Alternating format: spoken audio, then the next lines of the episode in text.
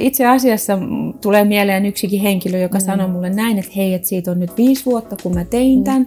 Ja nyt mulla on kaikki muuttunut. Mm. Mä oon itse asiassa, mä oon eronnut tässä välissä ja mulla on uusi työpaikka ja mulla on niin kuin kaikki niin uutta. Että nyt mä haluaisin tehdä sen, että miltä mä nyt näytän. Joo. Ja mm, no, tulos oli samanlainen kuin se oli ollut silloin viisi niin, vuotta sitten. Niin. Eli vaikka elämässä tapahtuu muutoksia, mm. ää, niin silloin kun ne ei ole semmoisia traumaattisia, ihan niin kuin normaalin elämän muutoksia, niin. niin vaikka ne henkilölle itselle tuntuu isolta ja ehkä tuntee itsensä jollain tavalla uudistuneeksi, niin. persoonallisuus on kuitenkin siellä se sama. Tervetuloa Ilona Rauhala podcastiin. Hilkkama ja Katajisto. Kiitos, että sä tulit keskustelemaan mun kanssa. Tervehdys Ilona ja kiitos, että kutsuit. Mukava olla täällä. Joo. Sä oot äh, valmentaja ja yrittäjä ja teet työtä johdon valmentamisen ja kehittämisen kanssa ja sit autat myöskin monia valmentajia tekemään omaa työtänsä hyvin. Eli sä oot ollut tuomassa tätä tämmöistä työkalua kuin Workplace Big Five Suomeen ja teet sen parissa paljon hyvää työtä. Juu, kiitos. Pitää paikkaansa ja tietenkin toivon, että teen hyvää työtä, että siihen pyritään. Ja meitä on paljon, jotka tekee sitä työtä yhdessä Workplace Big Fivein äärellä. Joo. Kymmenen vuotta ollut yrittäjänä ja niistä kymmenestä vuodesta niin seitsemän vuotta niin, että on todellakin auttanut muita käyttämään mm. Workplace Big Five. Joo. Eli tullaan tässä keskustelussa ensinnäkin vähän puhumaan siitä, että mikä on Big Five. Sehän on tämmöinen psykologiassa tämmöinen persoonallisuuspiirre, piirre, tota, Malliksi malli, voisi kutsua. Malli. Joo. Tullaan puhumaan siitä, mikä se on. Sitten tietysti kun tämä Workplace Big Five on tavallaan tästä mallista tehty työkalu, niin tullaan puhumaan myöskin sit vähän siitä, että mikä on niin kuin, niin kuin psykologisen testaamisen, että mikä tekee testistä luotettavan, Joo. koska se on aina semmoinen, mikä ihmisiä kiinnostaa tässä vaiheessa, kun tehdään niin kuin tyypittely, että mikä arvo sillä on. Ja sitten mä haluan myöskin kuulla sitä, että mitkä on niin sun kokemuksen mukaan, kun sä teet paljon sen työkalun kanssa asioita, niin mitkä on semmoisia tärkeitä asioita, mitkä niin ihmisiä, ihmisiä, kun ne niin kuin saa sen oman profiilinsa, niin mitkä on semmoisia ehkä tärkeitä asioita, että miten se auttaa heitä sitten tekemään omaa työtänsä ja kehittämään itseensä. Niin tämmöisten teemojen äärellä pyöritään tänään. Kiva juttu. Siis nämä on asioita, mistä voisi jutella pitkään ja aina ja kauan. Todellakin. Ja meillä on tässä nyt hyvä rauhallinen hetki, niin syvennytään niihin. Tosiaan tässä on niin kuin tavallaan kaksi asiaa. Tämä, miten sä sanoisit sen, että mikä on Big Five ja mistä me puhutaan silloin, kun me puhutaan Big Fiveista? Kun puhutaan Big Fiveista, niin puhutaan maailman tutkituimmasta ja hyväksytyimmästä mallista selittää persoonallisuuseroja. Mm. Eli tämä on semmoinen malli, jota voisi kutsua sitä voisi sanoa melkein, että se on persoonallisuuden avoin lähdekoodi. Eli se ei ole kenenkään omistama malli, vaan se on yhteisön tutkimukseen, empiriaan perustuva ja tuottama malli.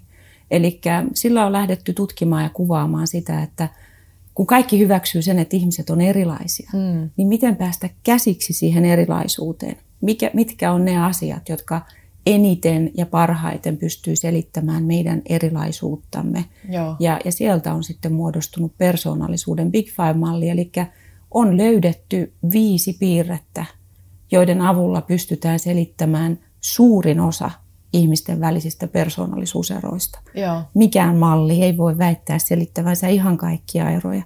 Ja jos väittää, niin suhtautuisin skeptisesti. Mutta että suurin osa eroista, niin pystytään kuvaamaan ja selittämään niiden viiden piirteen avulla. Ja jos ajattelee sitä, että, kun, jos, että, että tämä on niin avoin lähdekoodi ja meilläkin silloin, kun mä oon lukenut psykologiaa, niin se on ollut aika niin kuin tosi keskeinen, Joo.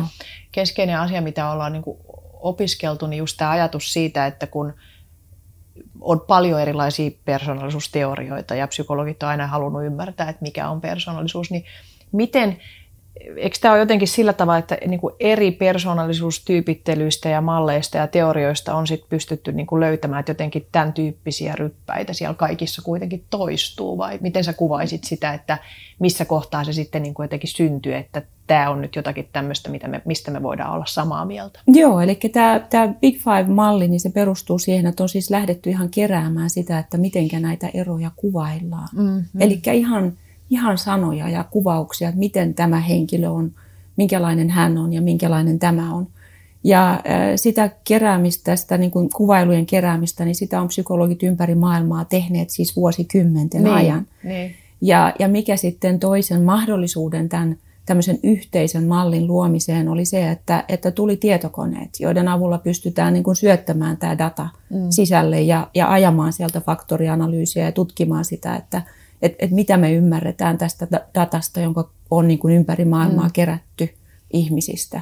Ja, ja sitä kautta se on sitten muodostunut, eli metatutkimuksen mm. kautta. Mm. Ja 80-luvulla Costa ja McRae on semmoiset keskeiset nimet siinä, että on sitten viety yhdessä tätä konsensusta sen ympärille, että kun nyt sitten katsotaan metatutkimuksen kautta sitä, mitä me ymmärrämme mm, persoonallisuuseroista, niin sieltä niin kuin kiteytyy nämä viisi aluetta, jotka, jotka uudestaan ja uudestaan toistuu.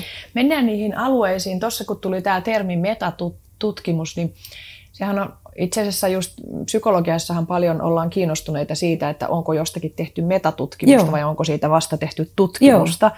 Eli ajatus siitä, että kun paljon esimerkiksi lehdistäkin luetaan, että jotain asiaa on nyt tutkittu, Joo. niin meillä psykologiassahan ajatellaan, että se ei sinänsä vielä kerro, että, se olisi niin kuin vaikka, että sitä voitaisiin pitää niin kuin yleisesti hyväksyttänä tietona, Joo. vaan että se on vasta asia, jota on tutkittu. Joo. Mutta et sitten, että jotakin asiaa ruvetaan pitämään ikään kuin yleisesti hyväksyttävänä tietona, niin puhutaan, että siitä pitää olla jo paljon metatutkimusta. Niin miten sä itse, itse asiassa suomentaisit sen, että mitä tarkoitetaan, kun puhutaan metatutkimuksesta? Joo, siis se on aika yksinkertaisesti tarkoitetaan sitä, että on usea eri tutkijataho, mm. joka on tutkinut mm. sitä asiaa ja päätynyt sitten tietynlaisiin tuloksiin, ja kun niitä tuloksia sitten tarkastellaan, mm. niin löytyykö sieltä yhteisiä nimittäjiä niistä tuloksista. Joo. Ja, ja tämä Big Five-malli perustuu siihen, eli paljon erilaista tutkimusta persoonallisuuteen liittyen, Joo. ja mitä sieltä löydetään, niin sieltä löydetään näitä, nämä viisi piirrettä. Eli, eli se perustuu siihen, että ei ole vain yksi tutkija, joka Joo. ajattelee löytäneensä jotain, Just vaan näin. että siellä täytyy olla iso joukko tutkijoita ja tutkimusta, Joo. jotka ovat löytäneet niitä asioita. Ja se, mikä on mielenkiintoista Big Five-mallissa, on se, että se ei riitä, tai siis se ei ole pysähtynyt tavallaan siihen, että se on kerran luotu, mm. että tämmöinen tämä Big Five-malli on, vaan sitä tutkijat tälläkin hetkellä, kun me mm. istumme tässä, niin sitä testataan. Joo. Pitääkö tämä viiden piirteen malli edelleen paikkansa vai pitäisikö sinne lisätä kuudes?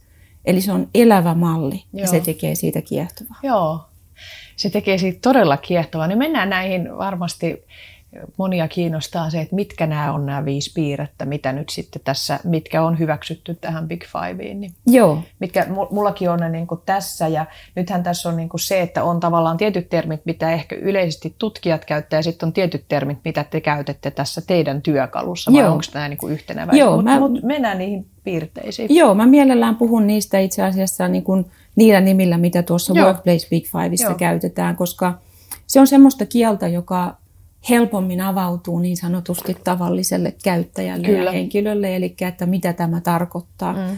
Eli äh, kirjainlyhenteillä nämä piirteet, niin ne on N, E, O, A ja C, ja se on se Big Five-malli. Mm. Mm. Ja meni mihin päin tahansa maailmaa ja, ja kuvasipa niitä millä tahansa kielellä, niin tutkijat ja asiaan vihkiytyneet tietäisivät, että kun puhutaan Nstä, Joo. mitä sillä tarkoitetaan, tarkoitetaan ja niin edelleen. Ja sehän tulee itse asiassa tämmöisestä vähän negatiiviselta kuulostavastakin termistä kuin neuroottisuus, Joo, niin? Eli se tulee siellä Big Five-mallissa siitä. Joo, ja sitten se, siksi se, että teidän työkalus ei puhuta neuroottisuudesta, Joo. koska se antaa ehkä usein väärää kuvaa siitä, että ikään kuin että sit se neuroottisuus olisi vain niin kuin huono asia. Joo, kun se niin ei näin. ole. Ja se on tosi hyvä, että teidän työkalusta ette käytä sitä termiä, koska monet kokee sen kauhean negatiivisena terminä. Joo, Joo. ja täytyisi olla niin kuin hyvin asiaan vihkiytynyt niin, ja niin? tutkia ja perillä mm. siinä, mm. että ymmärtäisi sen, että mitä sillä mm. neuroottisuudella tarkoitetaan. Mm meidän työkalussa, joka siis on se Workplace Big mm. Five, niin siinä puhutaan reagointiherkkyydestä. Mm. Joka on heti niin kuin jotenkin kauhean ymmärrettävä termi. Joo, joo. joo, eli millä lailla on sitten ne omat tuntosarvet ulkona kaiken sen suhteen, että mitä ympärillä tapahtuu, oma stressaantuvuuskynnys toki liittyy mm. siihen ja, ja, ja niin edelleen. Mutta että, että se, äm, on tärkeää avata niitä termejä ja kuvauksia mm. sillä tavalla, että niistä saa kiinni. Ja eikö tähän reagointiherkkyyteen tavallaan myöskin liittyy esimerkiksi se, että jos on stressiä, että kuinka helposti niistä tulee, niin kuin, kuinka helposti kokee sitä myöskin ihan fysiologisesti tai fyysisesti. Joo, eli, eli näinhän se on, että kun puhutaan persoonallisuudesta, niin, niin on, on hyvä ensinnäkin pysähtyä miettimään, että mistä se meille tulee, mm. mikä sen takana on. Mm. Eli, eli persoonallisuus on kohtuullisen pysyvää meissä mm. ja sen ymmärtää sitä kautta, että kun miettii, että – mitä me tiedämme siitä, että mistä se tulee. Mm. Se tulee äh, kaksostutkimuksiin perustuen, niin tiedetään, että 50 plus prosenttisesti persoonallisuus tulee meille geeneistä. Joo. Eli, eli voi sanoa, että se on biologiaa. Mm, mm, ja, ja se, miten se vaikuttaa meillä juurikin, niin kuin puhun meidän hermojärjestelmässä mm. ja muualla, niin se vaikuttaa sitten meidän persoonallisuuspiirteisiimme. Eli, eli mm. millä tavalla virittäydymme erilaisiin asioihin, miten herkät meidän reseptorimme on tiettyjen asioiden suhteen, niin se on siellä taustalla. Se on siellä taustalla. Jos ajattelee vielä tätä reagointiherkkyyttä, niin eikö tämä myöskin asia, joka aika helposti näkyy jo vamvoissa? On, joo. Siis tämä on niinku semmoinen mielenkiintoinen, jota mä yleensä aina kun puhun äh, ihmisten kanssa näistä mm. ja, ja, ja valmennan muita, niin tapaan kysyä, että jos jollakulla on lapsia, niin. ää, mulla on kolme lasta ja mä tiedän, että kun mä mietin heitä vauvoina, niin. minkälaisia he on olleet, niin. Niin, niin heissä on ihan selkeästi näkynyt juurikin reagointiherkkyyden suhteen eroja jo vauvoina, mm. jotka näkyy nyt sitten, kun he ovat, voi sanoa, aikuisuuden kynnyksellä. Niin. niin näkyy samanlaista. Niin, se on ihana jotenkin. Joo. Ja mullekin tulee mieleen ihan sama. Mulla on, mulla on kaksi poikaa, jotka on ollut tämän reagointiherkkyyden kannalta kauhean, kauhean erilaisia. Mutta se on jotenkin jo heti siinä, että kuinka, kuinka herkästi se vauva niin kun, sitten sitä nälkää ja tarpeita niin kuin ilmaisee versus sitten, että kuinka niin kuin ehkä tyytyväinen hän on sit vaan siihen, että vaikka ympäristössä tapahtuu, niin että hän säilyttää sellaisen tyytyväisyyden. Joo, millä tavalla reagoi kaikkeen. Tavallaan on mm. vähän niin kuin huolestunut siitä, mm. mitä ympäristössä tapahtuu. Joo. Eli, eli risahdukset ja rasahdukset. Niin vanhemmat poistuu huoneesta, niin miten herkästi herää niin. siihen ja muuta. Että niin. Se on mielenkiintoista miettiä ihan sieltä lähtien. Tokihan siis ei, ei voi ajatella näin, että me olemme sellaisia kuin mitä olemme aikuisina heti vauvasta niin. lähtien. Sieltä tulee meille se vahva pohja siihen ja sen jälkeen mitä tapahtuu meille niin kuin ympäristössä mm, mm. kasvaessamme ja aikuistuessamme, niin se toki sitten muokkaa. Niin mä ajattelin, että tätä reagointiherkkyyttä sitten, tai mulla on itse, kun mäkin t- käytän tätä työkalua ja toki on, on käyttänyt sitä niin kuin jo pitkään, niin sitten on kuitenkin myöskin semmoista, että siihen ei saa sekoittaa sit sitä esimerkiksi, että, että meillä on myöskin paljon traumaperäistä Joo. stressaantuneisuutta Joo. tai sitten sitä, että meidän elämän olosuhteet on ollut kauhean stressaantuneet, joka on sitten saattanut kehittää meissä sitä, että, että hermot on kireellä Joo. tyyppisesti, niin se ei sitten aina välttämättä ole pelkästään tätä biologista piirrettä. Joo, ja se, että, että tämmöiset niin kuin, mm, onko kyse pitkäkestoisesta mm. asiasta vai mm. semmoisesta, joka vaikuttaa meihin mm. hetkellisesti. Mm. Mä tiedän esimerkiksi itse omasta kokemuksesta, että kun mä sairastin neuroborrelioosin, niin se vaikutti mulla siihen, että millä tavalla mä yhtäkkiä ihan eri tavalla reagoin erilaisiin asioihin. Joo. Joku olisi voinut minua katsoessa, niin olisi voinut hyvinkin ajatella, että hän on niin kuin hyvin reagointiherkkä henkilö. Joo mitä mä todellisuudessa sitten en ole persoonallisuudelta. Joo. Ja se kesti sen aikansa, minkä se kesti. Eli se oli tila, Joo. mutta se ei, ollut, se ei ollut osa minun persoonallisuuttani, eikä se muuttunut siitä pysyvästi. Joo, jo, joo. Ja toi on tosi mielenkiintoinen. Ja, tota, mulla itselläni tota, tuossa, niin mulla nousee intensiivisyys tosi korkealle. Joo. Eli, eli sit se ei välttämättä, mä, aikoinaan kun mä tein ton, niin mä olisin olettanut, että mulla olisi ollut niinku reagointiherkkyys korkeammalla, koska mä oon aika tämmöinen välillä tulee raitteeni tämmöiseksi erityisherkäksi. Mutta sitten tämän perusteella se ei ollut kuitenkaan sen puolen välin yli, mutta sitten se intensiivisyys on korkea. Eli tavallaan, sit, tavallaan se, että sitten kun reagoi, Joo. niin se on aika semmoinen selvä, ettei se niin kuin, niin kuin jää keneltäkään huomaamatta, että nyt tässä henkilö reagoi. Joo, ja tuo on niin kuin hyvä pointti, jonka sä tuot esille, koska kaikki reagointiherkät mm. eivät ole samalla tavalla Niin. reagointiherkkiä. Eli tässä teidän työkalussakin on siellä on aina näitä alakohtia Joo. sitten, että sit sitä katsotaan, että jos me käytetään reagointiherkkyyttä, niin millä tavalla hän on Joo. reagointiherkkä. Joo. Joo. Millä tavalla reagointiherkkä, millä tavalla vakaa. Eli siellä todellakin se, että pilkotaan joka ikinen näistä viidestä alueesta, muuten Joo. ei vain reagointiherkkyys, Joo. vaan kaikki Joo. alueet, niin niitä tarkastellaan vielä tarkemmin ja ymmärretään se että todellakin näin, että, Mm. että ihmiset ovat vielä siinä reagointiherkkyydessäänkin erilaisia. Tuo oli hyvä esimerkki, jonka otit esille. Että Joo. tavallaan, niin kuin jos kuulin sua oikein, Joo. niin sä tunnistat sieltä sen, että, että sinun kynnys reagoida on korkeammalla Mm. kuin kenties jollakulla hyvin reagointiherkällä. Joo. Eli kestää aikansa ennen kuin reagoit, mutta sitten kun reagoit, niin reagoit tunteella vahvasti. Joo, joo, se tulee semmoisena piikkimäisenä. Joo, joo, ja joo. sit, mutta se myös laskee hyvin nopeasti. Joo. Että tavallaan sitten kun mulla on se, se, mikä laskee sitä kokonaisuutta, että siellä on toinen tämmöinen ulottuvuus kuin tämä palautumisaika. Joo, Niin se on mulla niin kuin tosi lyhyt se palautumisaika. Eli se tarkoittaa, että se nousee nopeasti ja se laskee ja sitten mä niin kuin ikään kuin puuttaan, resetoin itteni nopeasti ja sitten taas mennään seuraavaan asiaan. Versus sitten se, että jos se palautumisaika on pitkä, eikö niin? joo. Niin semmoinen voi olla sitten hyvin erityyppinen ihminen. Joo, ehdottomasti. Ja tiedätkö, tuo on niin ihana yhdistelmä, jonka nostat mm. siinä esille, ähm, koska se saattaa olla ympäristölle vähän hämmentävä, eikö niin? On, joo, on, et, et on. tulee niin kuin, et ei, ei, ei niin kuin, tulee tohahdus Joo,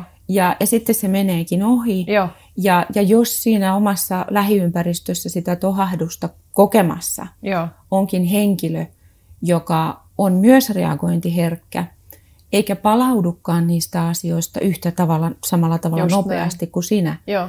Niin, niin ihan se tilanne saattaa jäädä hänelle päälle Kyllä, kyllä. pidemmäksi aikaa kuin sinulle. Joo, just näin. Ja, ja näähän niin kuin ihmisten välis, väleissä, eikö niin kauhean niin kuin herkkä nyanssisia, että mitä siinä tapahtuu ja sitten myöskin se, että miten se, miten se niin kuin korjaaminen vaikkapa Joo, tapahtuu ja joo. näin poispäin. Mutta meillä on kaikilla varmaan niin kuin kokemuksia omista perusperheistä ja nykyisistä perheistä, että ne ei mene niin kuin ihmisillä samanaikaisesti. Joo, joo, ja se, että ymmärtäisi, siis yksi niin kuin tärkeä asia, mitä tämmöisten asioiden pohtiminen mm. ja, ja mittaaminenkin, mm. kuvaaminen näiden työkalujen avulla, niin mitä se auttaa on ensinnäkin ymmärtää itseään paremmin, ymmärtää mistä sitä tulee sitä mm. tietynlaista tapaa reagoida, mm. mutta sitten siihen yhtä tärkeänä se, että ymmärtää sen, miten erilaisia Niin, niin. mu, niin kuin muut ihmiset voivat olla sen Niin. saman asian suhteen, joka sitten omassa käyttäytymisessä voi ottaa sitä huomioon. Eli yksi sellainen tärkeä asia, mikä muistaa, kun puhuu persoonallisuudesta, mm. on se, että persoonallisuus ja toiminta on kaksi eri asiaa. Joo. Onko ne linkissä, niin kyllä. Joo. Varsinkin jos ajatellaan siitä, sitä, että usein äh, stressitilanteissa niin ihmiset tuppaavat käyttäytymään sillä tavalla, mikä heille on se kaikista luontaisin, Joo. eli persoonansa mukaisesti. Eli tavallaan, koska ja eikö niin, että siinä on kysymys siitä, että kun stressi, stressitilanteessa meidän kyky säädellä omaa toimintaa heikkenee, Joo, niin sitten sieltä tulee se, luon, Joo. joku se selkärankajuttu. Ja sitten taas kun me ei olla stressaantuneita, niin me pystytään paremmin säätelemään vähän niin kuin tilanteen mukaan. Joo, ja nyt en malta olla kytkemättä Niin. tähän sitä ajatusta tunneälykkäästä Niin. toiminnasta, Joo. joka on sitä, että pystyy huomaamaan, mitä tapahtuu itsessä, Joo. mitä tapahtuu toisissa, ja siihenhän persoonallisuuden ja oman, omansa, oman persoonallisuuden ymmärtäminen on ihan avainasia. Niin on, on, on. Tunneälykkyys ja sitten nykyään puhutaan myös paljon niin kuin mielentämisestä ja mentalisaatiosta, josta Joo. me tehtiin itse asiassa hyvä podcastikin tuon Salon Saaran kanssa, eli tavallaan, että vielä niin kuin laajemmin kaikkea, että mitä niin kuin itse kunkin mielessä tapahtuu, mutta ne on niin kuin niitä, mitä voi kehittyä, mitkä kehittyy. Joo, hei, tuo täytyykin kuunnella. Joo, Kiitos ehdottomasti. Laitetaan se tuossa. No sitten se seuraava ominaisuus on E, eli ekstroversio. Joo. Niin miten sä puhuisit siitä? Ekstroversio on mielenkiintoinen sen takia, että se on petollisen helppo. Mm. Ähm, ekstrovertit, introvertit, niin ne on semmoisia sanoja, joita oikeastaan niin kuin on ihan totuttu käyttämään osana arkikieltä. Niin. Ja, ja tähän helppouteen liittyy usein se, että se ymmärretään liian pinnallisesti. Eli ymmärretään usein ehkä sellaisena, miten, miten niin kuin tämmöisenä puheliaana ja sosiaalin, sosiaalisena joku näyttäytyy. Ähm, mutta se sisältää paljon muutakin. Koska siinä voi olla se, että joku voi olla vaan kauhean oppinut myöskin Joo. olemaan sosiaalinen. Kyllä. Mä taas sanon itsestäni, että Joo. mä opin aika pienenä niin kuin sen. Ja mä ymmärsin vasta sen, että mä itse asiassa olen aika tuolla keskivaiheella, vai että en mä ole ääri ekstrovertti, mutta mä saatan näyttäytyä semmoisena. Joo, ja tuo keskivaihe muuten tuossa Ambivertti. Ambivertiksi. Niin, se, on... se on hyvä, mä rakastan sitä termiä. Joo. Niin, niin monet mun mielestä on niinku saanut kauheasti ymmärrystä itsensä, kun ne onkin tajunnut, että ne on ambiverttejä, eli näiden keskeltä. Joo, tiedätkö, tuo on juuri mm. munkin kokemus, että mm. on, on niin kuin monia, jotka on tämän työkalun ääressä, koska tämähän nimittäin tarkastelee näitä piirteitä jatkumona, eli tämä niin. ottaa kaikki niin kuin piirteen vahvuudet mm, huomioon. Mm, mm, mm. Se ei leimaa, että olet joko sitä tai olet tätä, mm. vaan se kertoo, että kuinka vahvasti tämä piirre on sinulla läsnä. Mm. Ja eikö niin, että vahvuus voi olla myöskin sitä, että kuinka ikään kuin johdonmukaisesti joku henkilö on jotain, että hän on aina tätä? Se on vielä eikö yksi, niin? yksi niin. lisä niin. Niin kuin näkökulma siihen, joka tulee tuossa mukana, ja Joo. se on tosi tärkeää myös, Joo. eli se on ihan osa sitä omaa persoonallisuutta sitten, että mitenkä mä tapaan puhua joustavuudesta, miten joustava tietyn piirteen osalta on. Joo. Eli minulle itselle se avautui semmoisen kuminauha-ajattelun kautta, että jos oma persoonallisuuden semmoinen perusmoodi on jossain kohdassa skaalaa, Joo. Niin, niin kuinka paljon se oma perusmoodi helposti siitä venyy. Onko se Joo. oma kuminauha hyvin pikkunen mm.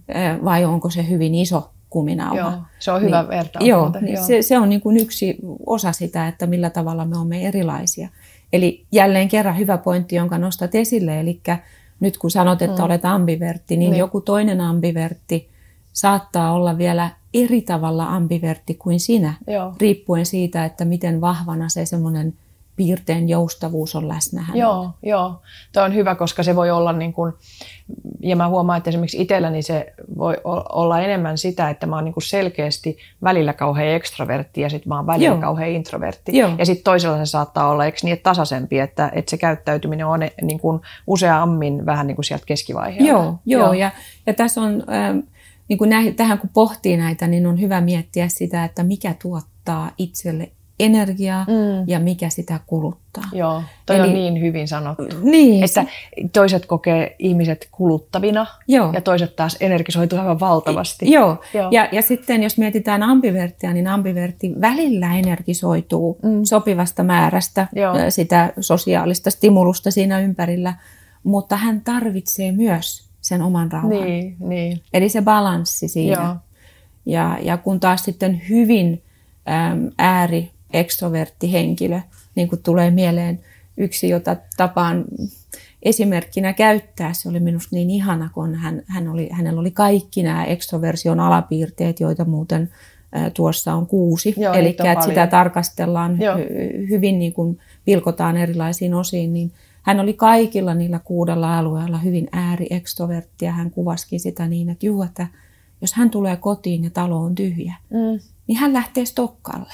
Ihan vain sen niin. takia, että on niin kuin ihmisiä joo, ympärillä. Eli siihen ekstroversioon liittyy se, että miten paljon me saamme energiaa siitä – oikeastaan ihan vaan siitä, mitä ihmisistä tuottuu, kun he ovat aivan, lähellä. Aivan, aivan. Eli sen ei edes tarvitse olla tämmöistä niin kuin vuorovaikuttamista, mm, mm. vaan sitä, että he ovat siinä mm, ja tulee sitä mm. ihmisenergiaa. Mm.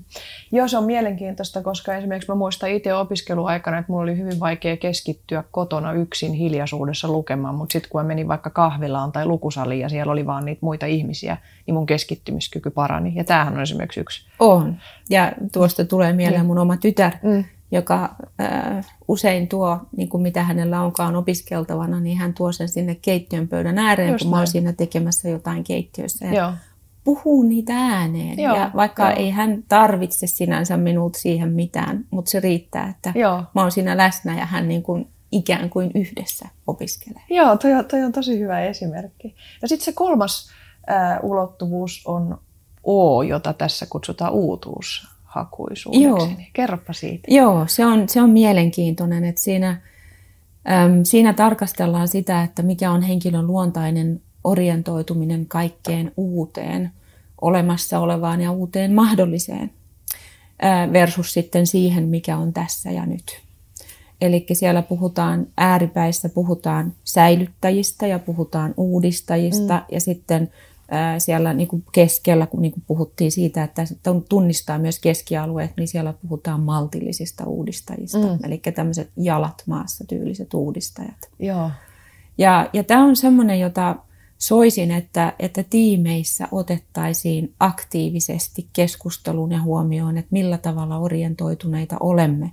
Joo. Koska mun oma kokemus on ainakin se, että, että jos olemme hyvin erilaisia tämän piirteen osalta työyhteisössä mm. yhte, yhdessä toimiessamme, ilman että olemme tiedostaneet sitä, mm. niin se saattaa johtaa äh, turhautumiseen, to, toinen toisensa niin, niin väärin ymmärtämiseen. Joo. Joo. Et siinä on t- ja tämä on, on siinä mielessä, niin kun, mä, mä, kans, mä, mä komppaan sua tuossa, että kun tekee ryhmien ja johtoryhmien tai ja vielä uran aikana tehnyt paljon erilaisten ryhmien kanssa työtä, niin, niin toi itse sanoit sen turhauttaa, koska just jotenkin se, että nykyaikahan tietysti kauheasti suosii uudistamista. Eikö niin joka paikassa puhutaan mm. se, että pitää olla uudistaja, mm. pitää olla sitä. Mutta sehän on itse asiassa kauhean vaarallista, jos kaikki olisi uudistajia. Siis niin, se, se on kaoottinen tilanne, Joo, että, että kaikki vain uudistaisi. Että se, se, että me säilytetään sitä, mikä on hyviä, mikä on toimii, niin sehän on niin kuin maailmanjärjestyksen kannalta ihan äärimmäisen tärkeä asia. On. Ja, ja sen, niin kuin aina se kriittinen kysymys. Jälleen kerran, jos puhutaan siitä, että mikä antaa energiaa, niin hyvin vahvasti uutuushakuiset henkilöt, niin heillähän tulee ihan niin kuin todellakin energiaa ja stimulusta siitä, että saadaan ajatella uudella tavalla Joo. ja tehdä uusia asioita. Mutta onko se aina järkevää? Mm. Niin, niin se on se yksi kysymys, joka on hyvä myös ottaa käsittelyyn. Niin. Eli saattaa olla, että kollega, joka ei ole yhtä vahvasti mm. uuteen orientoituva, niin häneltä tulee – ne, ne hyvät kysymykset siihen Joo. liittyen, että miksi Joo. ja mitä tämä tarkoittaa nyt tämän ja tämän olemassa olevan asian kohdalla. Ja mä tapaan aina työyhteisöissä puhuessani ja muita valmentajia valmentaessani mm. näiden asioiden kohdalla, niin tapaan sanoa, että on, on väärin ja virhe ymmärtää säilyttäjätyyliset henkilöt automaattisesti muutosvastarintaisiksi. Niin, si, sitä, sitähän leimataan varsin. Mä inhoon tota Joo. sanaa. Mä inhoon Joo. sanaa muutosvastarintainen, Joo. koska tota, sehän on hirveän tärkeää, Joo. että me vastustetaan tai ollaan kriittisiä. Että jos me oltaisiin vaan, että joku keksii sanoa, että mennäänpä tonne suuntaan ja sitten me vaan kaikki saman tien mennään, niin sehän on niin kuin sopulilauma menee yhdessä mereen. Joo, siis muutoskriittisyys mm. on, on se, mikä miksi mä kutsuisin mm, sitä. Ja, ja totta kai se riippuu sitten myös yksilöstä, että miten hän käyttää, eikö niin koko ajanhan kyse on myös siitä, että millä tavalla ihminen itse käyttää niitä omia persoonallisuuspiirteitään mm. siellä työyhteisössä toimiessaan, mutta, mutta kyllä sitä luontaista tapaa, joka sieltä säilyttäjältä tulee, eli sitä muutoskriittisyyttä, niin sitä tarvitaan Joo. ihan joka ikisessä työyhteisössä se on todella... Mun on, mun on pakko kysyä, että mi, mi, mihin sä itse aset, asettaudut tällä janalla? Joo, mä olen itse siellä hyvin uutuushakuisessa okay, ryhmässä, eli kiinnostun paljon erilaisista joo, asioista. Joo. Ja täytyy sanoa, että mies kotona tietää sen. Juuri eilen illalla viimeksi sanoin, että hän nauroi mulle. Puhuin jotain ja hän nauroi ja mä kysyin, että mikä sua naurattaa? no kun sulla on aina noita uusia ja. ideoita käynnissä. ja, ja, ja. Hän on erityylinen ja, ja täytyy sanoa, että joskus täytyy muistuttaa itselleen siitä, että mikä hyvä vahva, siinä, voima, vahva voima siinä muutoskriittisyydessä on. Joo, toi on mun mielestä hyvä, mikä on niin kuin hyvä, mä, mä oon itse kanssa tosi ääripäässä siellä uutuushakuisuudessa, niin mä oon sanonut niin kuin ihmissuhteessa usein siitä, että kun et, et sit jos on niin kuin toinen puoliso on semmoinen, että se tavallaan heti lähtee miettimään mm. sitä toteuttamista. Mm. Niin mä, mä sanon niin kuin mun mie- miehellekin, että älä nyt, älä nyt missään tapauksessa, Joo. että jos mulle tulee joku idea, niin älä nyt missään tapauksessa edes rupea miettimään sen toteuttamista. Et, että, koska helposti sitten, jos sä oot säilyttäjä, niin sulla tulee helposti se, että sä rupeat heti miettimään sitä, että miten tämä toteutetaan, tai sitten tulee se, että ei. Joo. Ja jotenkin, että, että uutuushakuisille meillähän on vaan kauhean tärkeää, että ei oteta kantaa siihen asiaan nyt ollenkaan, että lähdetäänkö sitä toteuttaa vai ei, vaan että, että se energia tulee siitä, että siitä voidaan ekaksi vaan puhua ja innostua. Joo, ja se joo. on ihan toinen asia, että lähdetäänkö me sitten toteuttaa Joo, sitä. vähän ääneen jutella ja kertoa erilaisia mahdollisuuksia. Mm, mm, mm. Ja, ja tuo on itse asiassa, niin, mitä sanot tuossa, niin se on semmoinen ohje, jota mä tapaan erityisesti johtavassa asemassa oleville henkilöille muistuttaa. Joo, joo. Koska usein saattaa käydä, ja he on niin kuin huomanneetkin, että joo, totisesti, että tuohon täytyy ottaa huomioon, että saattaa käydä niin, että kun on tavallaan sitä roolin tuomaa mm, mm. Ää, valtaa vaikuttaa siihen, että mitä milloinkin on teke, te, niin kuin ollaan tekemässä, niin. niin saattaa käydä niin, että kun on vasta hahmotellut jotain juttua, niin joku kuulijakunnasta on ajatellut, että nyt tämä oli se suunta, Joo. mihin meidän täytyy lähteä. Ja on lähtenyt jo sitten tekemään toimia, että sinne päästään. Joo. Ja sitten tuleekin seuraava hetki, jossa tämä kyseinen sama mm. henkilö puhuukin jotain muuta. Mm. Niin sehän on aivan äärettömän niin kuin ristiriitasta ja turhauttavaa Joo. ja hämmentävää. Joo. Eli tapaan sanoa heille, että on, on hyvä hoksata sanoa ihan ääneen. Että hei, nyt mä oon vaan tämmöisessä niin kuin ideointiheittelymoodissa. Että et mietitään vähän, että mitä Joo. kaikkea voisi olla. Joo, joo. Ja se on kuitenkin uutuushakuisille tärkeää, että ideoidaan mahdollisimman paljon, koska taas itse tunnistan sitä, että mulle uutuushakuisena on tavallaan ahdistavaa se, että jos me lähdetään toteuttaa eka ideaa. Joo. Koska sittenhän niin kuin voi olla, että se ei ole se paras. No just niin kuin niitä on siellä viisi putkessa niin, heti seuraavia.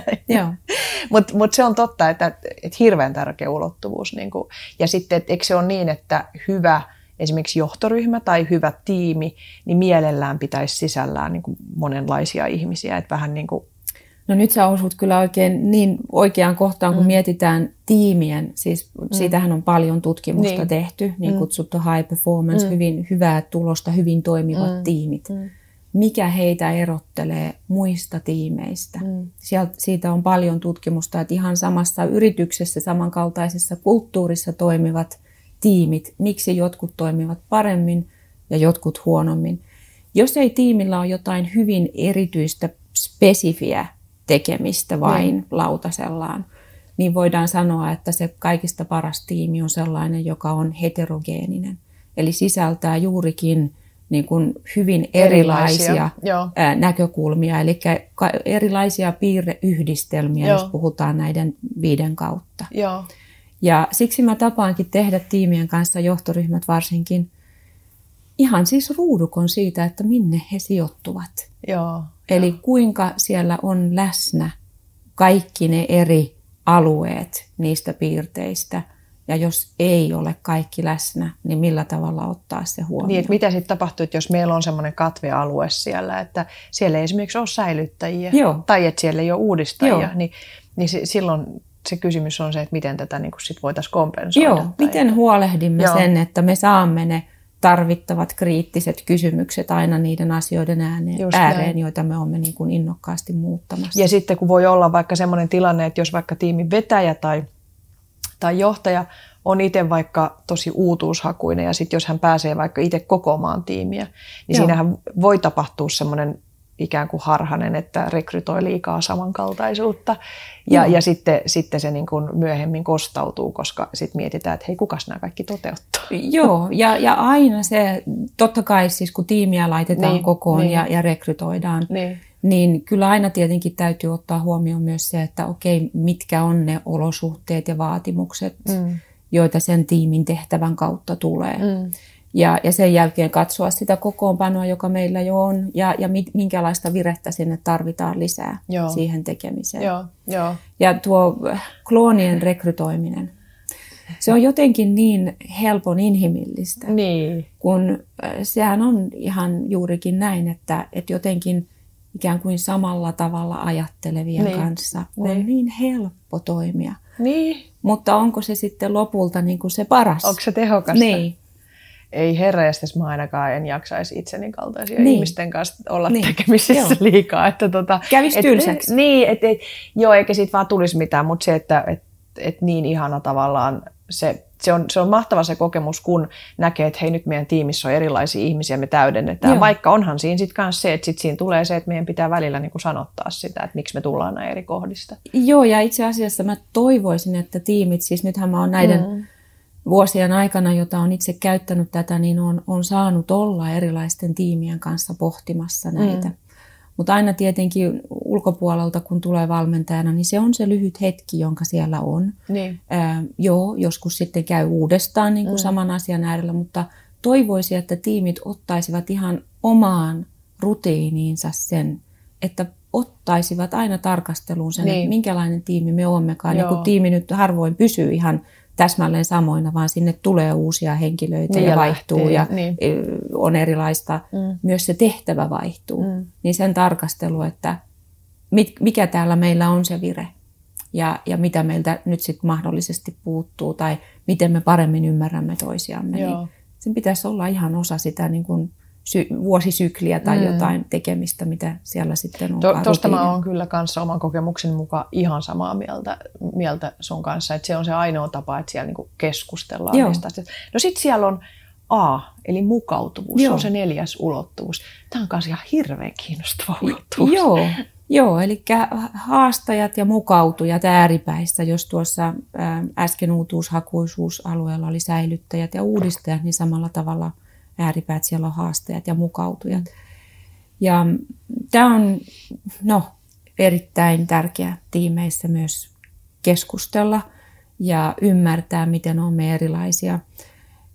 Eli haastajat tyypillisesti on henkilöitä, joille on hyvin luontaista se, että he auliisti ja vahvasti tuovat esille omat näkemyksensä. Mm. Ja muodostavat usein ne omat näkemyksensä myös niin sanotusti oman pään kautta, mm. pelaavat oman pään kautta. Eli, mm. eli sieltä tulee niin kuin se omaan kokemukseen ja, ja näkemykseen perustuva ajatus tulee vahvasti esille pöytään. Mm. Kun taas kollegat, jotka on sitten siellä sen piirteen osalta toisessa äärilaidassa, eli voisi puhua tämmöisestä harmoniahakuisuudesta tietyllä mm. tavalla, niin Täällä puhutaan sopeutuja. Onko se termi, mitä käytetään edelleen? Sopeutuja, on, että haastajat ja, ja Joo. mukautujat, sopeutujat. Joo. Ja, ja sitten se, se harmoniahakuisuus liittyy siis siihen semmoisena vireenä mm. olla läsnä, niin, niin haluaa olla sellainen voima, joka, joka ei niin sanotusti keikuta venettä, vaan että et, et luodaan niinku semmoista yhteistä hyvää näkemystä. Ja, ja silloin, jos ei näitä tiedosteta, että, että miten meidän tiimi painottuu, niin saattaa käydä esimerkiksi niin, niin kuin olen nähnyt joissain tiimeissä, että on yksi hyvin vahva haastaja mm. ja, ja muut on sitten enemmän kallellaan sinne harmoniahakuisuuteen, eli eivät niin vahvasti tuo esille niitä omia näkemyksiä. Niin saattaa käydä niin, että vähän niin kuin huomaamatta mennään sen yhden vahvan haastajan näkemysten niin, mukaan. Niin, niin. Ja, ja se ei kuitenkaan jälleen kerran isossa kuvassa ja varsinkaan pitkässä juoksussa ole se, mikä tiimille on se paras. Joo, ja sitten jotenkin tämä, että koska näähän usein voi olla, että haastaja ja sopeutuja kauhean ääripäissä olevissa, niin niiden voi olla tosi vaikea ymmärtää myös toisiaan, niin kuin löytää sitä yhteyttä. Niin tässäkin ominaisuudessa mä ajattelen, että miten hirveän tärkeä on se, että niistä niin kuin puhutaan, että, että kumpikaan ei tee sitä ikään kuin ilkeyttään tai, tai jotain niin kuin välttelevyyttää, vaan että ne on molempien pyrkimyksiä kuitenkin niin kuin, äh, tavallaan saada asioita aikaiseksi, mutta se tyyli on erilainen. Joo, mä tapaan oikeastaan puhua haastajan tragediasta monta kertaa. Mm, ja ja siihen, siihen liittyy se, että, että haastajat, jotka tuovat sen oman mm. näkemyksensä vahvasti käsittelyyn, mm. eli siellä ei ole, niin kuin ihan niin kuin sanot, että siellä ei ole niin kuin sisäänrakennettuna se, että nyt haluaisi ehdoin tahdoin jyrätä muiden mm. yli mm. sillä omalla näkemyksellä, vaan sen tuo vahvasti ja, ja, ja tietyllä tavalla voisi sanoa rohkeastikin mm. sen oman näkemyksensä mm. sinne käsittelyyn, niin odottaa, että toiset toimivat samalla tavalla. Joo, just näin. Ja se tragedia tulee siitä, että ei välttämättä huomaa mm. sitä, että näin ei tapahtunut, mm. vaan saattaa jäädä siihen käsitykseen, että muilla olikin juurikin se sama näkemys just kuin mikä näin. itsellä on. Joo, koska se jää sitten niinku sanomatta. Joo. Joo. Ja, ja sitten taas ähm, voi myös muuten käydä niin, että jos kaksi hyvin vahvaa haastajaa kohtaavat toisensa mm, ja käyvät keskustelua, johtoryhmissä tätä näkee, että Kyllä. siellä on äh, vahvasti haastajuutta mm. läsnä, niin mitä tapahtuu, kun se yhteinen keskustelu päättyy ja lähdetään sieltä omille teillensä, niin, niin saattaa olla, että joka ikinen haastaja lähtee siitä tilanteesta luullen, että juuri se hänen näkemyksensä ja hänen ajatuksensa – jäi voimaan. Joo, joo. Ja jotenkin sitten senkin takia tulee, tullaan taas siihen, että miten niistä asioista vielä keskustellaan ja vielä kerrataan. Että mit, esimerkiksi jos on syntynyt päätös, että vielä kerrataan sitä, että ollaanko me kaikki tämän takana. Ja, ja jotenkin sen takia, koska me me hirveän helposti luullaan, että se meidän todellisuus on myös muiden todellisuutta. Joo. Joo. Kaikkihan tämän asian näkee Aiks tällä niin? tavalla. Just Joo. Ja Joo. näin ei kuitenkaan ole. Kaikkihan tämän tietää ja näin poispäin. Sen haluan tuohon haastajaan vielä mainita, kun usein siihen äh, saatetaan liittää tämmöinen ajatus siitä, että henkilö on hyvin itsekäs ja mm. ajaa omia mm. äh, etujaan, Joo. omia asioitaan, niin se ei automaattisesti siihen liity ollenkaan. Mm Eli saattaa olla hyvin vahva haastaja, joka ajaa jotain asiaa, jonka kokee olevan kollektiivisesti hyvä. Joo. Eli ei vain asia, jota niin kuin itselleen ajaa, vaan siis Joo. muidenkin puolesta. Joo, maailman historiassahan esimerkiksi tämä kuuluisa Steve Jobs oli varmasti aika ääripäässä täällä haastajassa. Olisi ollut mielenkiintoista saada nähdä hänen profiilinsa. Joo, varmasti tota, olisi ollut mielenkiintoinen profiili, mutta varmaan tämän voi ainakin niin kuin vahvasti Kyllä. nähdä, että se haastaminen oli siellä isoa ja hän, niin kuin hänestä on paljon puhuttu, että hän oli tosi itsekäs hahmo ja bla bla bla, mutta sitten samanaikaisesti niin jotenkin mä ajattelin, että kun mä hänen elämänkertaansa luen, niin näen Joo. siellä, että siellä oli myöskin tämä niin kuin kuitenkin myös monia muita arvoja, mitä hän ajoi. Joo, ja, ja myös se valmius siihen, että sit käydään sitä tiukkaa niin, keskustelua, niin. jos tulee toista näkemystä. Joo, joo. joo. Musta olisi ollut, onkohan, ehkä jollakin voi olla hänestä profiilia, että varmaan on niitä ihmisiä, jotka hänen kanssaan on tehnyt, niin. mutta tota, olisipa joo. kiinnostava joo. tietää, että No sitten viimeisenä on päämääräkeskeisyys, C. Joo.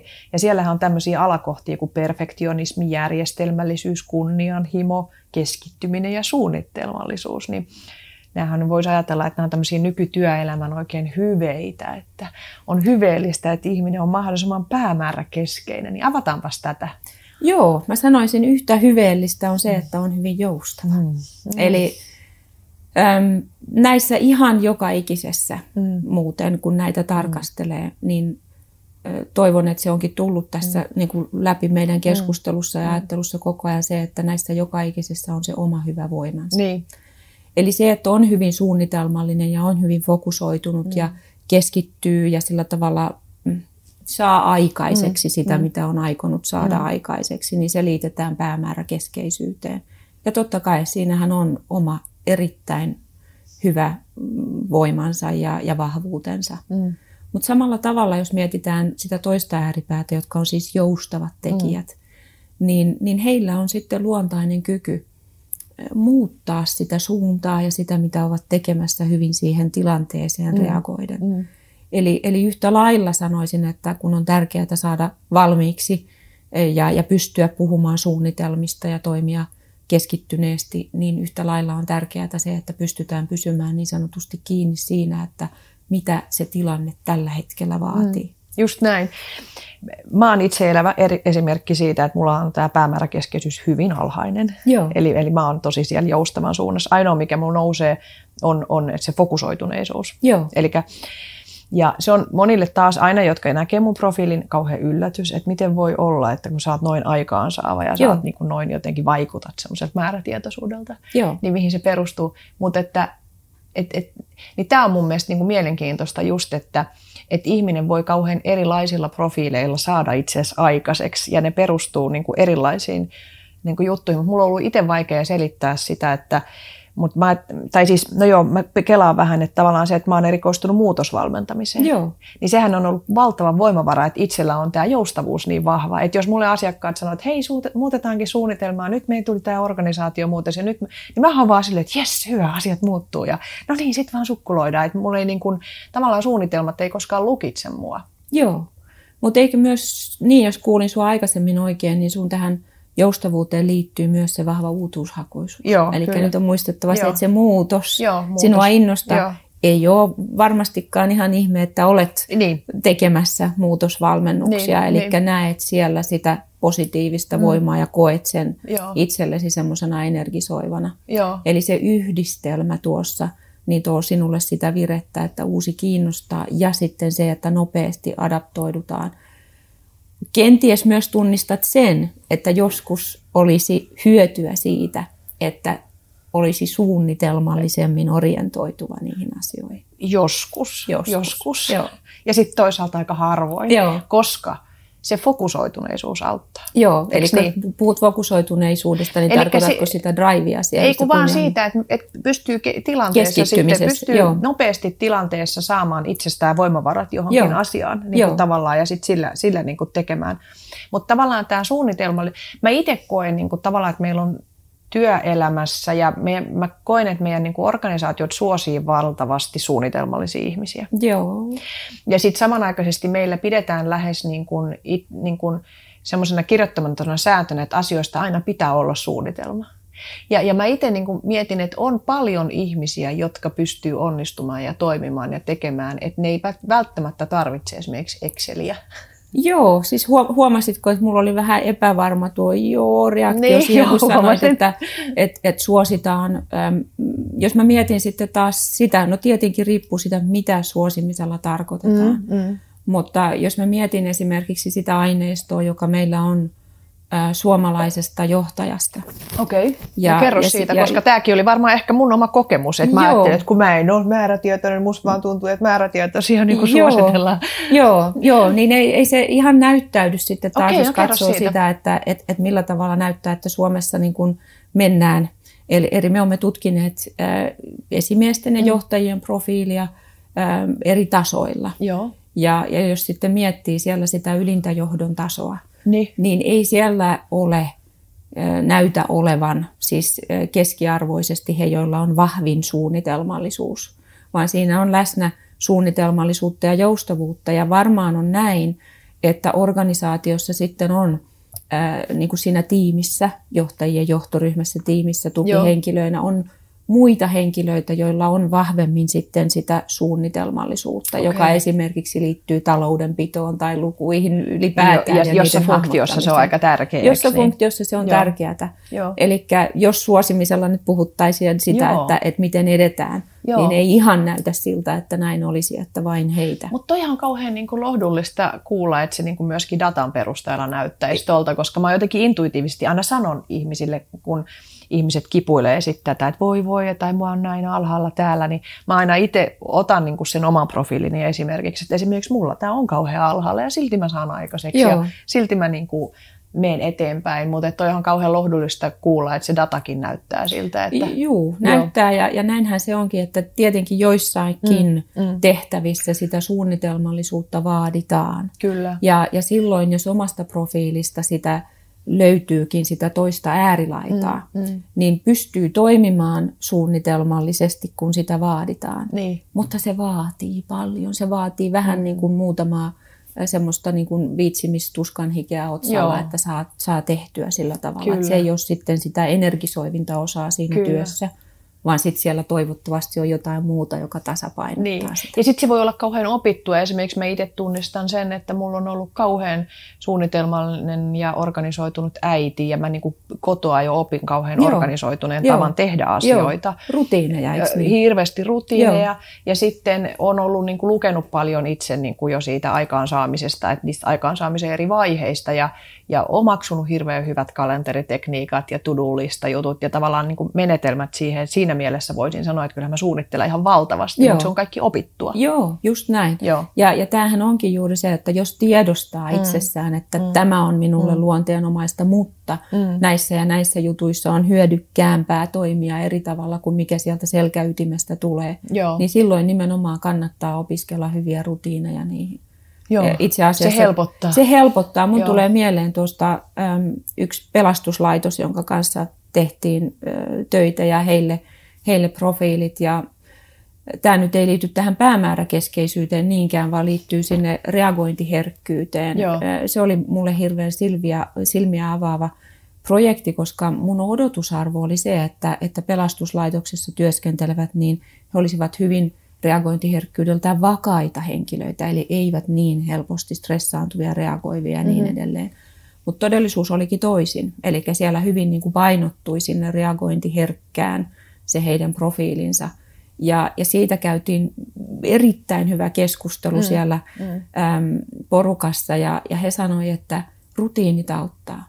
Eli ei heillä tavallaan niin kuin se stressikynnys tai stressiviisari ei mene tappiin mitenkään semmoisella hetkellä, joka meille tavallisille olisi niin kuin hyvin stressaava tilanne, Joo, joo. vaan heillä on rutiini, joka astuu voimaan. Joo. Eli tämä on yksi niitä ää, tavallaan fiksuuksia ja viisauksia itsensä ymmärtämisessä ja johtamisessa, että tietää, mitkä on niitä kohtia, mihin on hyvä itselleen kehittää rutiineja. To, toi on niin totta ja toi on niin totta ja kyllä mä kanssa tunnistan se, että hyvät rutiinit ja se, että niitä on niin kuin nuoresta asti lähtenyt kehittämään tai että on ollut ihmisiä, jotka on niissä auttanut ja sitten että edelleenkin niitä kehittää, niin se auttaa ihan Joo. valtavan paljon. Joo. Ni- Nimimerkillä kuukausittainen, miten saan kuitit kirjanpitäjälle. Joo, niin, joo, niin, tota, joo. kyllähän se joku rutiini siinä niin kuin sitä asiaa auttaa, että ne sinne tulee niin kuin hoidetuksi. Tuo on aivan ihana esimerkki ja, ja jo- jotenkin niin kuvaava mm, sille seen, eli päämääräkeskeisyyden vasemmalle laidalle, Niin, eli niin. sille joustavalle profiilille, mitä kuvaat. Että semmoiset ihan niin kuin kuittijutut, niin Joo. ne ei ole sitä, joka on kaikista helpointa, vaan Ei, joo, mm. joo, se on just näin. Tota, no nyt tähän, mä huomaan, että meillä, mä, mä rupean niinku hengästymään, että meillä olisi niin paljon kaikkea, mistä mä haluaisin vielä puhua sun kanssa, mutta mä tota, haluan kysyä sitä, koska varmaan moni katsojia kiinnostaa sitä, että mikä tekee nyt jostakin testistä luotettavan? Et kun, kun psykologisia testejä on valtavasti olemassa ja on kaiken maailman niin kuin, tuollakin markkinoilla, niin mitä niin kuin voidaan pitää luotettavana testinä? Ja kun tekin olette tämän teidän Workplace Big Five-menetelmän tuonut Suomen markkinoille, Joo. se on alun perin ollut englanninkielinen menetelmä, niin mitä kaikkea tämmöinen testi joutuu läpikäymään, että se, sitä voidaan pitää luotettavana ja mitä se ylipäätänsä tarkoittaa, että testi on luotettava? Joo, eli sellaiset sanat, joita kannattaa aina tutkailla testin ääressä on, on validiteetti ja reliabiliteetti. Eli, eli ne on millä lähteä liikkeelle.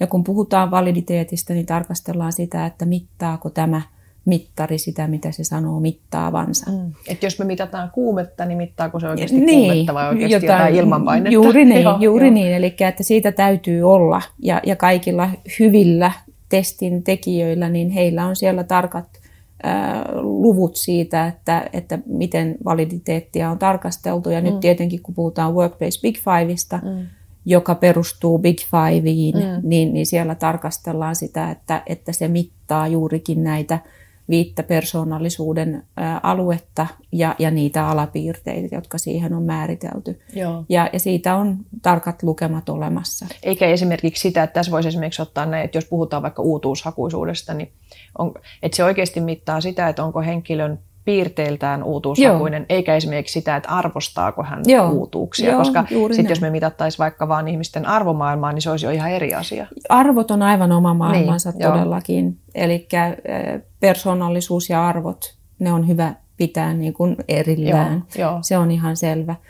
Ja, ja sitten taas kun puhutaan tuosta reliabiliteetista, mm. niin, niin siinä puhutaan siitä, että, että persoonallisuus, joka on niin kuin tuossa alussa totesimme, niin, mm. niin kohtuullisen pysyvää. Mm. Eli se ei ole sellaista, siis sitten kun olemme kypsyneet mm. ä, aikuisiksi. Ä, niin... Minkä muuten ikäisenä tätä voidaan ajatella, että alkaisi olla luotettava? Minkä ikäiselle kannattaa tämmöinen testi Joo, tehdä? noin 25. Siis onhan se luotettava niin kuin aiemminkin, mutta se kuvaa vielä muuttuvaa tilannetta. Joo. Ja tokihan koko elämän ajan huomioon. Tietysti, se on huomattava, jo. että, että tapahtuu muutosta, mutta se muutos ei ole niin isoa kuin mikä se sitten on sinne noin 25 ikävuoden kieppeille saakka.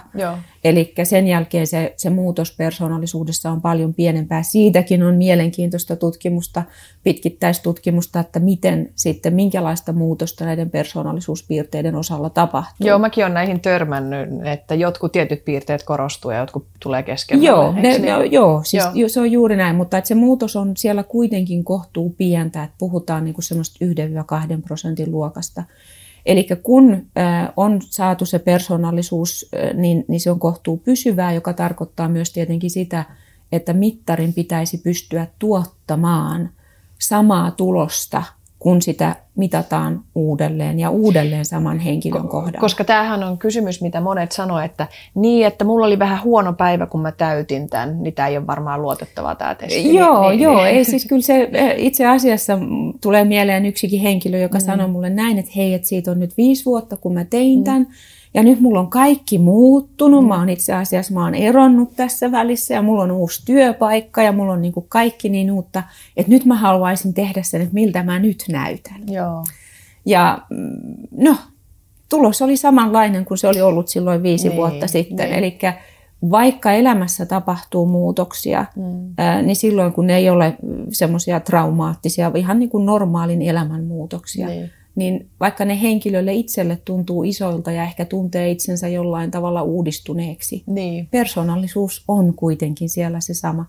Eli validiteettia, anteeksi, reliabiliteettia tarkastellaan sillä, että, että on testi ja on Joo. retesti, Joo. eli miten saadaan tuotettua sitten samanlaista Niin, tulosta. se on niinku tavallaan pysyvä, pysyvä se tulos, eikä Joo. just semmoinen heilahtele vähän niin Joo. fiiliksen mukaan. Eli viikosta toiseen ei muutu, eikä välttämättä vuodesta toiseenkaan sitten mitenkään isosti. Eli juuri itse asiassa viime viikolla puhuin henkilön kanssa, jolla oli eri yhteyksissä kolmeen eri kertaan tehty se profiili. Mm, niin siis Ja, ja hän sanoi, että on se hämmästyttävää, että sama tyyppi sieltä vaan tulee esille Niin. joka kerran. Niin.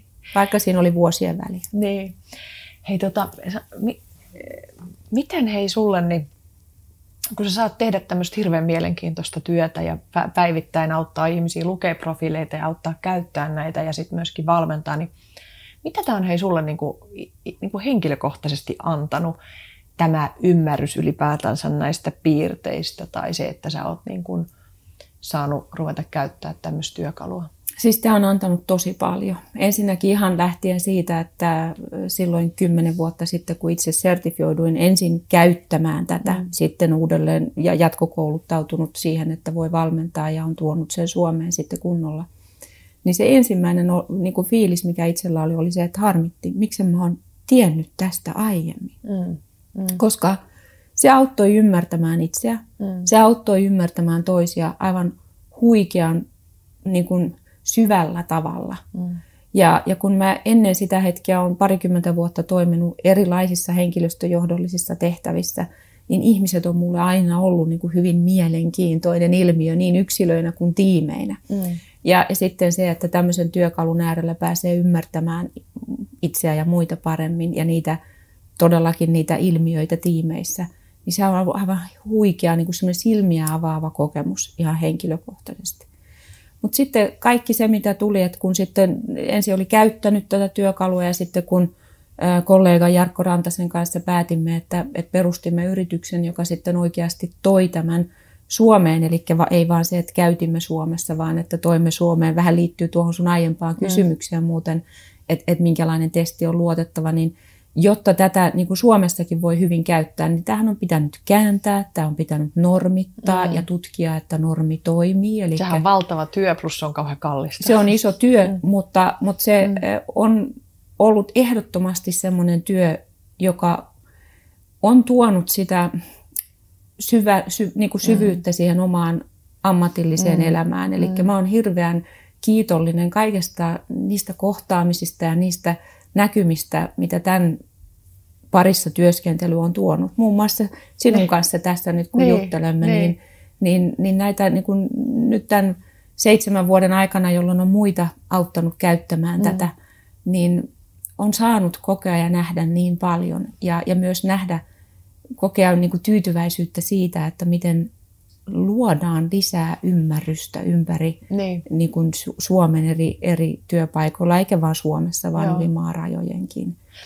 Ja se, mikä mun mielestä tässä on niin ihana tässä työkalussa ja koko tietysti Big Fiveissa, paitsi että se on niin kuin luotettavaa ja, ja että sitä voidaan, niin kuin, että voidaan jopa ajatella, että osa niistä on niin kuin tämmöisiä bio, biologispohjaisia ja, ja varmaan tulevaisuudessa me pystytään ehkä Mm. geeneistäkin geenitutkimuksella niin kuin tunnistamaan niitä, niitä siellä, niin on juuri se, että ei laita ihmistä johonkin laatikoihin. Joo, niin kuin, niin kuin, että nyt sä oot tämmöinen, vaan just se, että kun ne kaikki ulottuvuudet ja sitten nämä alakohdat asettuu sille janalle, Joo, niin siitä voi tulla niin monenlaisia erilaisia profiileita ja enemmänkin mä huomaan, että mulle se on tuonut sitä, että, että se tuo sen, että me voidaan keskustella Joo. siitä, että okei, se tekee kauhean ymmärrettäväksi, että sä esimerkiksi tuot niin paljon tota näkökulmaa Joo. esille, tai tekee kauhean ymmärrettäväksi, että toi tilanne väsyttää sua. joo.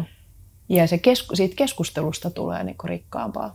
Ja tiedätkö muuten tuo, mitä puhut siitä, mm. että on ymmärrettävää, että mm. se väsyttää sinua, mm. niin tämä on yksi sellainen asia, jonka parissa nyt on niin tosi paljon käynyt keskustelua, että ihmiset ymmärtäisivät itseään, mm, mikä mm. uuvuttaa mm. ja millä tavalla tasapainottaa. Mm, mm. Eli, eli nyt en voi olla tietenkin tässä ajassa, niin, niin korona, jota me olemme nyt kokeneet tässä mm. jo pitkän aikaa, niin, niin on ollut paljon keskusteluja siitä, että miten eri lailla ihmiset kokevat sen uuden työn tekemisen mallin kuluttavaksi. Joo. Joo. Eli, eli jollekulle se on energisoivaa, jollekulle se on hyvin kuluttavaa. Ja, ja nämäkin on asioita, joita pitäisi tässä uudessa tekemisen mallissa osata ottaa huomioon. Eks niin, eks niin. Ja, ja, ja tämä on tehnyt sen näkyväksi. Toiset, Tää, toiset on aivan liekeissä, joo, niin? Että kiva, kun vähän muuttuu ja tulee joo. säpinää. Ja, joo.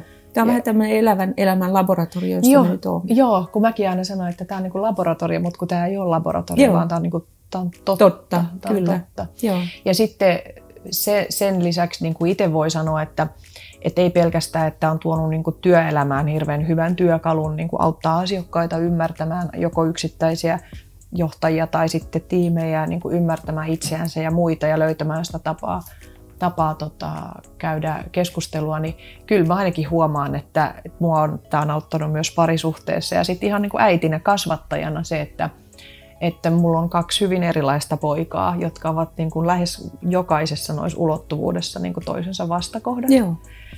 Niin se, että on voinut jo hyvin nuoresta asti sanottaa heille tätä, että, että tässä ei ole nyt semmoinen, että teistä on jompikumpi niin kuin parempi tai jompikumpi on oikeassa, vaan te olette vaan kauhean fundamentaalilla tavalla erilaisia. Joo. Just näin. Ei ole, ei ole hyvää, ei ole huonoa. Mm, mm. On erilaisuutta. Ja Joo. mitä paremmin me sitä ymmärrämme, niin sen paremmin pystymme toimimaan niin. niin kotona kuin töissä kuin missä tahansa, missä toisia kohtaamme. Ja myös siellä, missä kohtaamme vain itse. Niin. Oh. Tiedätkö, noi oli nyt niin, toi oli niin hyvä niin kuin jotenkin tämmöinen viimeinen lause, että mä oikeastaan haluan päättää tämän meidän keskustelun tähän. Ja hei, kiitos ihan hirveästi, että sä tulit keskustelemaan mun kanssa. Kiitos Ilona.